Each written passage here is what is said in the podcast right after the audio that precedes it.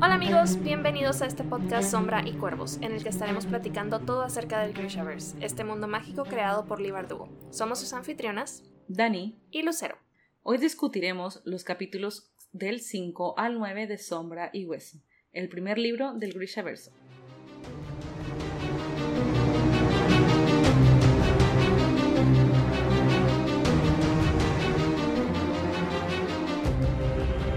Nuevamente bienvenidos y gracias por acompañarnos en nuestra nueva emisión, que es nuestra segunda sesión discutiendo Sombra y Hueso y recuerden que hablaremos del libro considerando que ya han leído por lo menos hasta el capítulo 9. Así que hasta ahí vamos a considerar. Si no han leído este capítulo 9, procedan con cuidado. Han sido advertidos. Spoilers. Sí, entonces vamos a comenzar y nos quedamos en el capítulo 5 eh, comenzamos con Alina y el Darkling camino al pequeño palacio y aquí lo más importante que sucede es que Alina y el Darkling tienen una conversación pues bastante interesante. Ahí él explica un poco sobre el poder Grisha y un poquitito sobre la sombra. ¿Qué te pareció este, este capítulo, Lucero? Yo sentí que este capítulo te da como un, una introducción bastante interesante al personaje de, del oscuro, del Darkling, como que ya empiezas a, a ver un poquito más ese lado humano, digámoslo así, ¿no? Como que le empiezas a agarrar cariño hasta cierto punto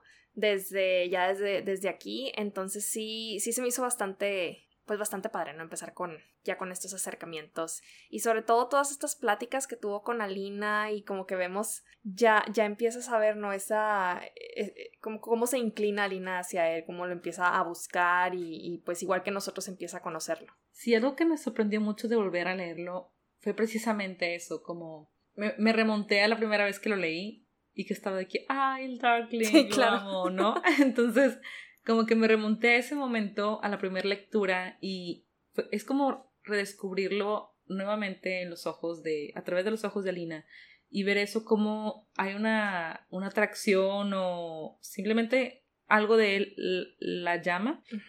Como dice al principio, que empieza el capítulo diciéndonos que aunque montara, yo no montara con él, ella siempre sabía encontrarlo entre todos los jinetes, sabía dónde él estaba. Sí. Como que algo había que... Ya había un magnetismo, ¿no? De que Ajá, una brújula. Sí, ándale. Sí, algo que también me gustó mucho y me llama mucho la atención de este, de este capítulo es la mención que hacen, ya cuando se detienen y hacen como el campamento para pasar la noche, mencionan que él se sentaba en medio de sus soldados, comía exactamente lo mismo que ellos, o sea, no no agarraba porción de más, estaba sentado en el piso. Entonces, si te hacen ver como, porque es, es un tema recurrente cuando, cuando empieza Alina a, a, conocerlo un poco más y ya en su vida del, del, pequeño palacio, como vamos a ver más, más adelante, es un tema recurrente como el Darkling siempre trata como de, de que los Grisha tengan una vida parecida a la gente común, hasta cierto punto a la, a la gente común de Ravka, y, y él pues vemos aquí no, no es la diferencia, o sea, él, él, se sienta con ellos, come con ellos, no, no hace distinciones por el hecho de ser como este Grisha de alto rango y, pues único en, su clase. Sí, sobre todo si lo metemos en comparación como tal vez una, la actitud que un rey podría tener y ya más adelante en los capítulos que conozcamos al rey podemos ver por qué los Grishas lo quieren tanto, ¿no? Porque realmente aprecian que, que él sea parte, uno, uno de ellos, además de ser su pues su comandante simplemente que también sea como, como un compañero hasta cierto punto, claro, manteniendo su, sus reservas, pero aún así cerca de ellos. Sí, y pues también muy interesante en este capítulo es el, pues ya como empieza a comentarle ¿no? a Alina sobre el trato que reciben los Grisha. Cuando uno ha leído, cuando más bien cuando es la primera vez que lees este libro, pues es, esta es la primera ocasión en la que, en la que aprendemos sobre cómo son vistos los Grisha en los diferentes países del, del Grishaverso. Y, y pues ahí él, él, hace la mención, ¿no? De cómo en, en Fierda pues los consideran brujos, brujas, los queman prácticamente.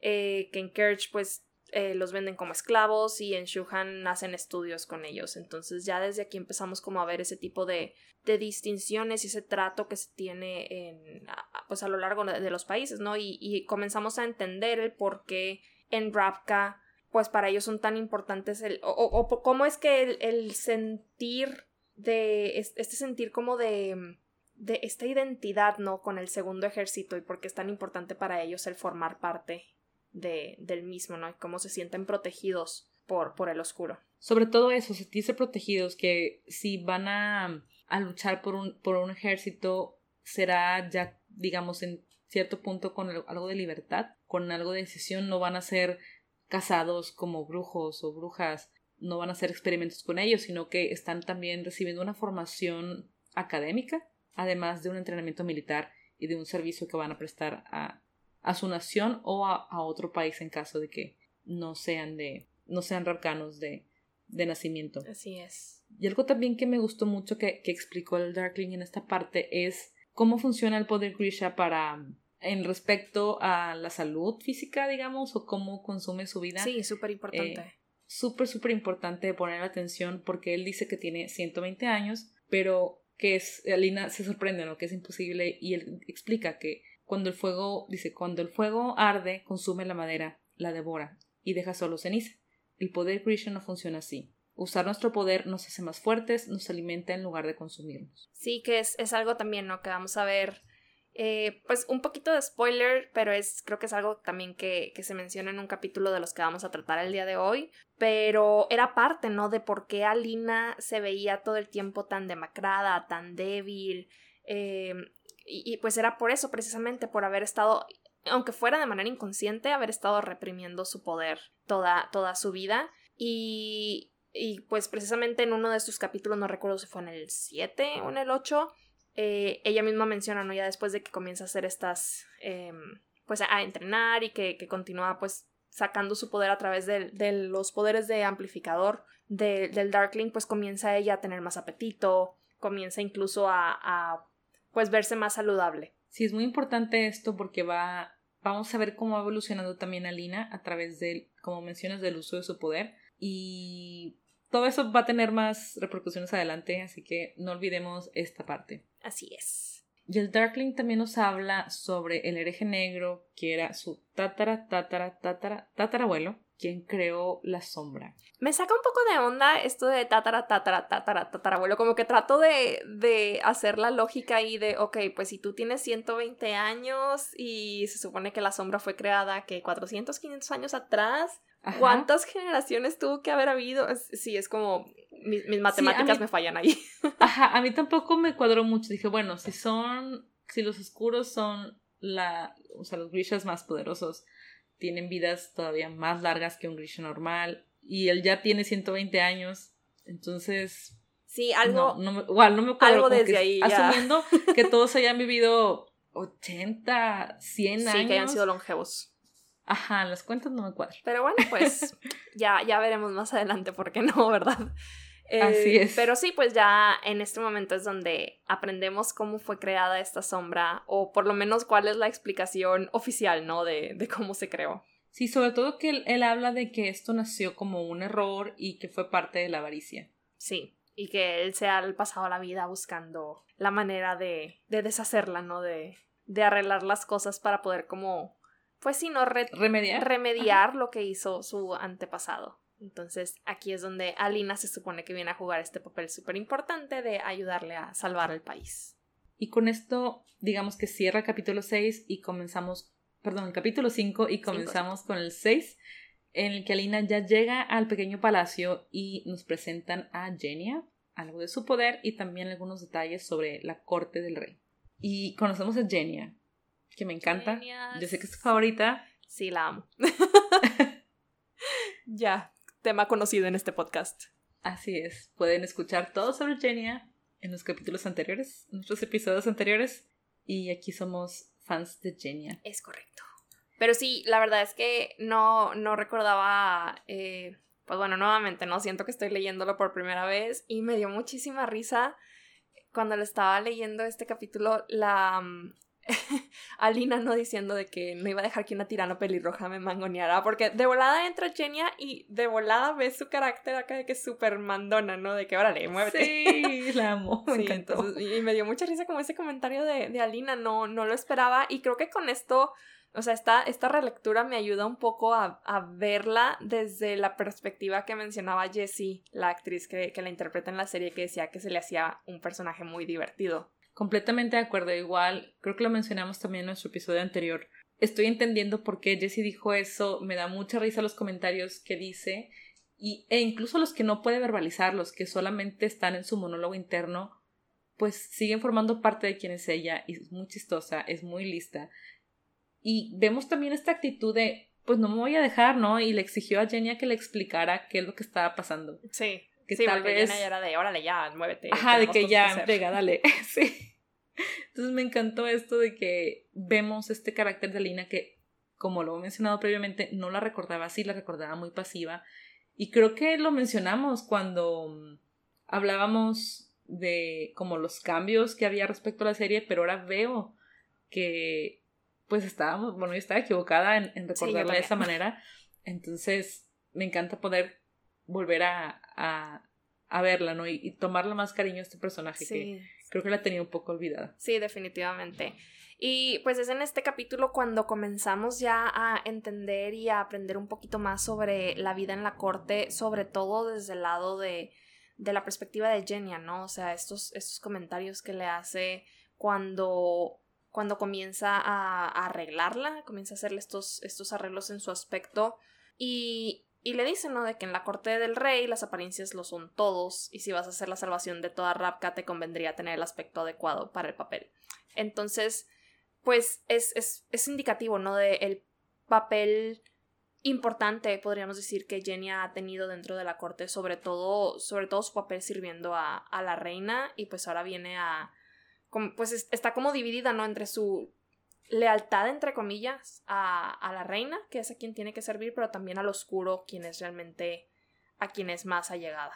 Así es, porque al momento de ser Grisha puede ser sirviente de la reina o estar a su servicio, pero al final, al ser Grisha, pues está bajo las órdenes de del Darkling, sigue formando parte de, de los Grisha, ¿no? Y tiene esta alianza ya por defecto, ¿no? Que ya está es parte de ella. Sí, no, y más cuando ya comienzas a, a leer sobre la historia de Jenny, lo comentábamos en episodios pasados, pues entiendes el por qué ella siente semejante lealtad al oscuro, a pesar de que su trabajo a lo mejor la puede llevar lejos del pequeño palacio y pasar la mayor parte del tiempo eh, al servicio del rey y de la reina, su lealtad siempre va, siempre va a estar ahí con, con los Grisha y sobre todo con él. Así es. Y vemos también todas estas cuestiones digamos ya, no sé, está burocráticas tal vez, o, conflictos que tienen los Grishas respecto al, a sus órdenes, cómo hay una jerarquía y cómo es que Genia no encaja. Sí, sí que es, es algo que, que no, no se llegó a tocar en la serie, ya los veíamos ahí como muy integrados unos con otros, pero en los libros sí se toca muchísimo esta división que tienen entre sus órdenes, ¿no? O sea, me, me recordaba mucho a las casas de Harry Potter, que siempre era como que todos sentaditos en su propia mesa y como mucha rivalidad muchas veces entre, entre una y otra. Y acá vemos lo mismo, ¿no? O sea, los, las órdenes de los Corporalki se sienten como los más poderosos y se supone que son como los más, los, los top en la jerarquía. Y luego tenemos a los, a los invocadores. Y pues ya los últimos tenemos acá a los a los hacedores que por lo pronto no han figurado mucho. Este, Oye, pero tienen mero abajo los hacedores en su jerarquía, pero qué bien usan sus keftas, ¿no? Y sus tejidos. Ajá, entonces. Claro, o sea. Más respeto para ellos, por favor.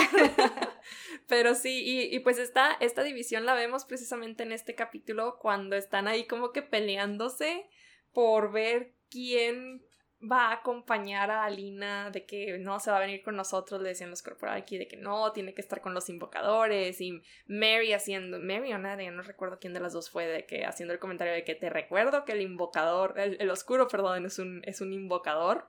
Entonces, este, pues sí, ya, ya empezamos a ver toda esta rivalidad y pues es algo que se va a venir trabajando, ¿no? A lo largo de, a lo largo de la trilogía, eh, sí se ve bastante desarrollo en, entre estas, entre las, entre las tres órdenes. Y que puso fin a la discusión, el oscuro llegando y diciendo, Alina entra conmigo. Así es. Silencio total, ellos continúan y termina nuestro capítulo 6. Y para comenzar nuestro capítulo 7, ya tal cual Alina ya es presentada ante el rey y ante toda la corte, Y además Alina tiene la oportunidad de charlar un momento con el Darkling y de conocer a otros Grishes. Sí que la presentación con el rey, la verdad es que creo que sí la tenía como muy clara en, en mi cabeza, pero no recordaba que la reina no estaba ahí. Como que ya venía muy con, con la memoria muy marcada de, de, la escena en la serie. Entonces sí. me, me, sacó un poco de onda el hecho de que solamente estuviera el rey en ese momento. Pero, ay sí, sentí como mucho asquito cuando después de la presentación el rey se acerca y le da un beso en la mano y Alina incluso menciona que, que está como medio baboso y yo dije, uy, guácala. este, pero, pero pues sí, no, o sea, creo que es, es, es parte de, de, la experiencia de leer estos libros, el, este repeler, ¿no? Al rey. Digo, lo, lo ves todo desde, desde el punto de Alina, pero ya cuando empiezas también a, a entender el, la perspectiva de Genia, te da mucho coraje y cada que lo leo yo es de que no, quítenmelo de enfrente.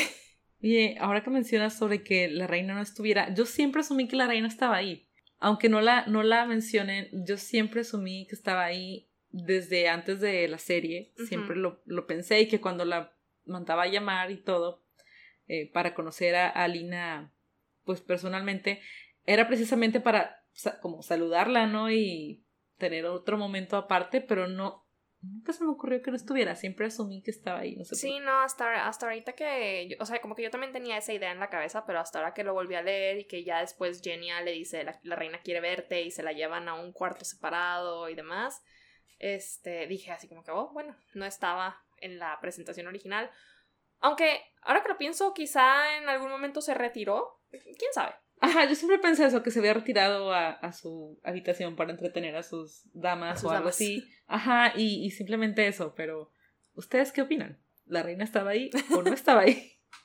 y bueno, pues como decías ahorita, ¿no? Una de las cosas más importantes de este capítulo, creo yo, es esta conversación que tiene Alina previo a, a su presentación sobre Genia, ¿no? Estos, estos primeros eh, capítulos sí nos, nos enfocamos un poquito en entender la relación que tiene Genia con, con el oscuro. Y sí causa un poco de impacto lo que le dice, ¿no? Que él la regaló, básicamente, son las palabras que usa, ¿no? De que fue un regalo de mí para, para la reina.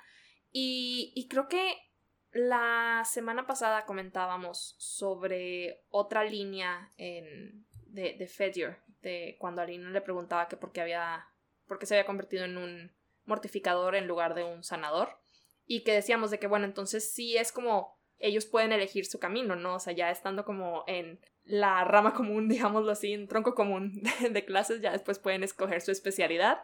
Y lo mismo creo que viene a como a confirmarnos esta, esta línea que, que el, oscuro menciona, que cuando los poderes de Genia comenzaron a manifestarse, ella pudo haber escogido entre ser una hacedora o una corporalnik, y en lugar de eso se le cultivó para convertirse en una confeccionadora que en estos momentos vemos que pues es como una clase especial en, en completamente, ¿no? O sea, no hay nadie más que, que tenga ese tipo de, de, habilidades.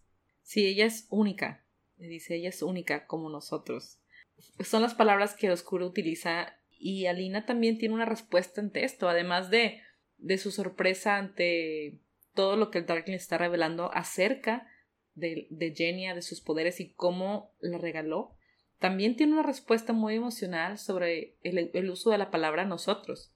Ella tiene también este, esta cuestión ¿no? de sentirse parte de y también sentirse parte de alguien que ella está aprendiendo a admirar, uh -huh. que lo ve con respeto y además está también como hipnotizada por su belleza.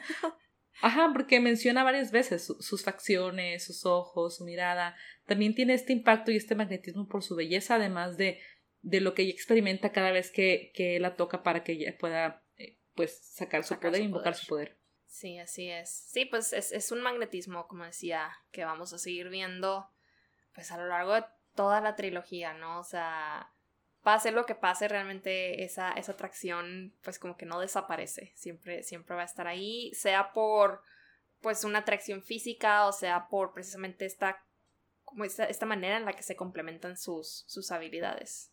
Y algo que también sucede aquí dentro de todos los, digamos, cuestiones de, de las órdenes, es que ya le van a hacer su, su kefta a Alina y el oscuro le dice que va a ser negra. Pero Alina se niega, la pide azul para ser, pues ser parte, ¿no? Es igualmente esta parte de pertenencia que Alina necesita. Sí, que Genia se queda súper en shock, ¿no? De sí, que hasta Alina. regaña. ¿Qué estás haciendo? Eh, y pues creo que es, es parte, eh, perdón si hablo mucho de Genia, pero es que de verdad la amo. Pero, pero es, es, es como, yo creo que en ese momento ella, ella siente, ¿no? Incluso este, pues sí, este asombro de cómo puedes negarte a, a, usar los mismos colores que él. Y, sobre todo estando en su posición, ¿no? Que tiene que usar estas keftas del color de, de la servidumbre del palacio, pues para ella hubiera sido como un súper honor que le dieran la oportunidad de usar un color específico a los Grisha, en específico el, de, el del oscuro. Entonces, pues sí, la puedo entender, pero pues Alina está decidida a que quiere pues integrarse, ¿no? Ya de por sí se siente bastante alienada. Sí, definitivamente entiendo ese, este sentido de, de, o necesidad de querer pertenecer, creo que todos lo tenemos, es parte de ser humanos. Necesitamos tener eh, familia o comunidad, sentir algo que nos, nos mantenga unidos a otros. Y es la forma en que Alina lo puede sentir. Y es la forma en la que lo puede experimentar. Y también creo que le va a ayudar a tener un poco más de confianza. Y pues sí, tal vez hacer amigos por lo menos, sentirse más, más en paz tal vez.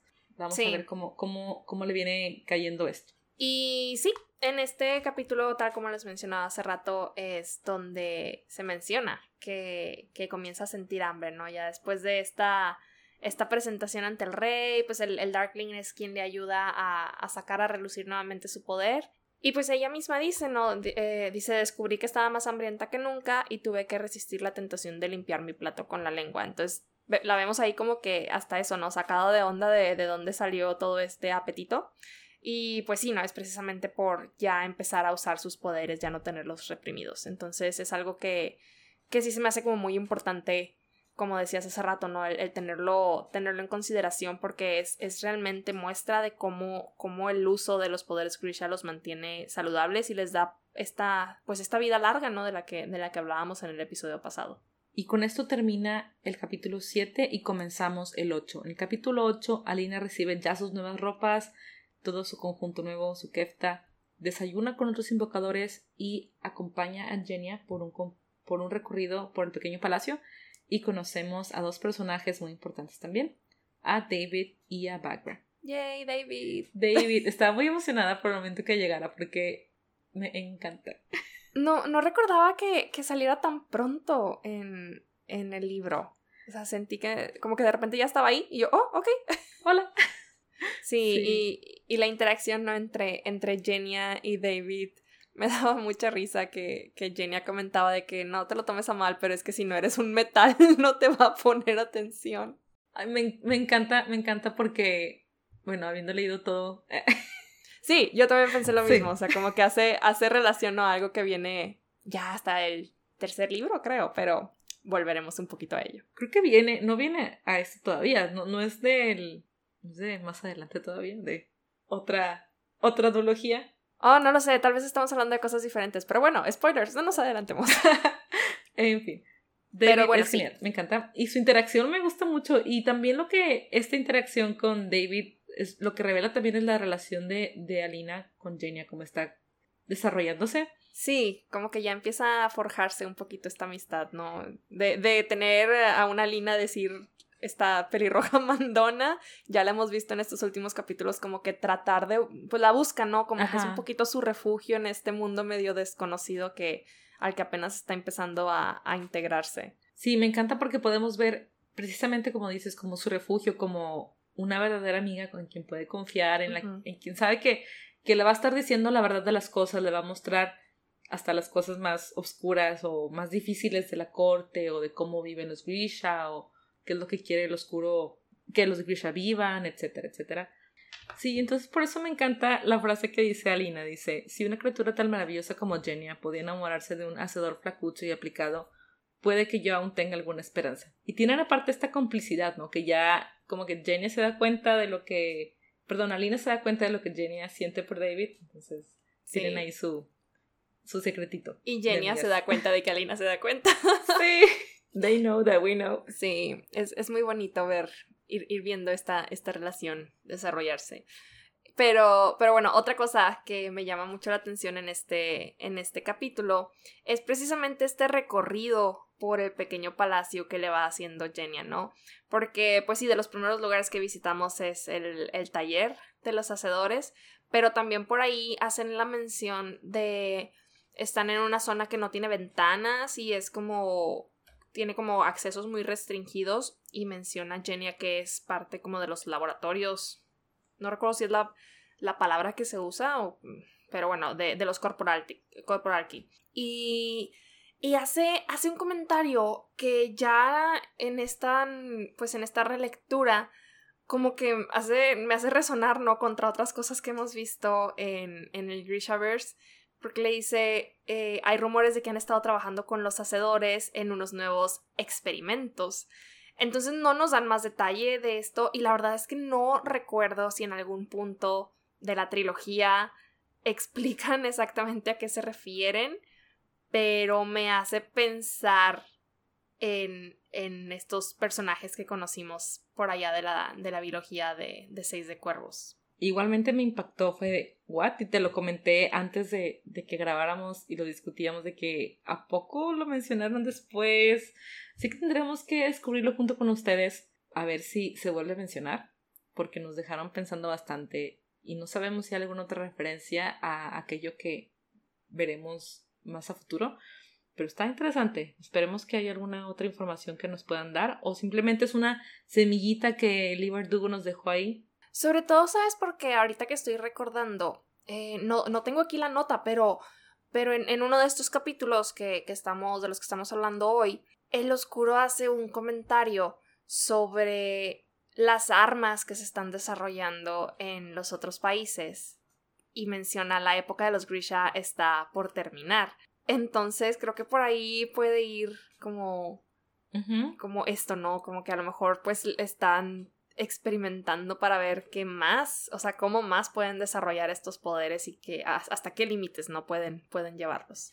Pero sí, como dices, vamos a tener que descubrirlo junto con todos ustedes porque, como pueden ver, pues ya se nos olvidan bastante las cosas. Entonces, es, es pues es bastante, bastante especial, ¿no? Que podamos irlo, irlo descubriendo nuevamente. Así es. Y algo que me gustó mucho también este, este capítulo es que menciona nuevamente a Man y ya hemos hablado mucho de mal y cómo tenemos ahí sentimientos encontrados, pero esta parte que Alina menciona es, estaban hablando sobre el hogar, sobre cómo eh, ella al ser huérfana nunca se sintió en, su hogar en el Keramsin e incluso en el, en el ejército, comparándose con Genia y lo que ella había vivido, ¿no? Que había sido separada de su familia desde los cinco años y que pues su vida había transcurrido en el en el pequeño palacio y el gran palacio, y que ese era su hogar, pero no la veía muy convencida.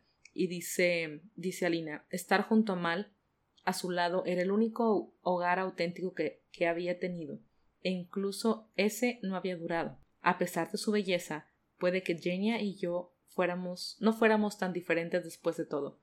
Y llega este punto en el de sentirse identificada nuevamente con Genia, y sobre todo por este tema de la pertenencia, de que tal vez a pesar de que Genia pudiera parecer muy diferente a Alina, como ella lo está percibiendo, pues no son tan diferentes y tienen los mismos pesares y tienen dificultades muy similares y han padecido cosas muy, pues muy iguales, ¿no? Han tenido mismos sufrimientos y es algo muy humano que a veces, pues en nuestra vida, en nuestra vida real, podemos pensar algo distinto de alguien, no los conocemos y, nos comparamos, ¿no? De que seguro a ellos no les pasa esto malo, ellos de seguro todo les sale, todo les sale bien, y no pensamos que también son, pues son seres humanos que sienten igual que nosotros y que somos más parecidos al final de cuentas. Todos podemos encontrar algo con que identificarnos con otros.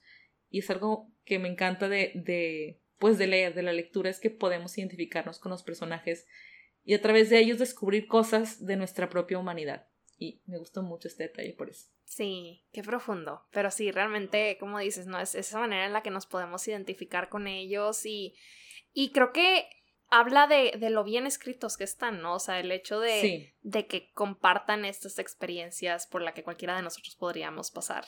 Es correcto. Es algo que todos hemos sentido y, y pues aplausos a Lee Dugo por, por este por esto tan bien logrado de traernos esos personajes tan reales. Así es. Y pues bueno, ya acercándonos al final de este capítulo, de las últimas cosas que vemos es que Genia la lleva a su primera lección con Bagra, que ya nos habían hablado de, de ella.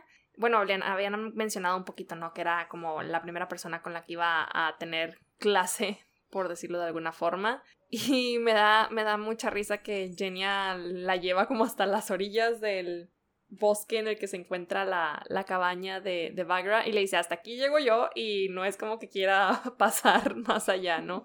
O ya, ya desde ahí te van diciendo que, oye, pues, ¿qué onda con, con Bagra? ¿Quién es? ¿O Porque le tiene el miedo. Así es. Eh, pero bueno, pues ya la conocemos al final de este capítulo. ¿Qué te parece su introducción?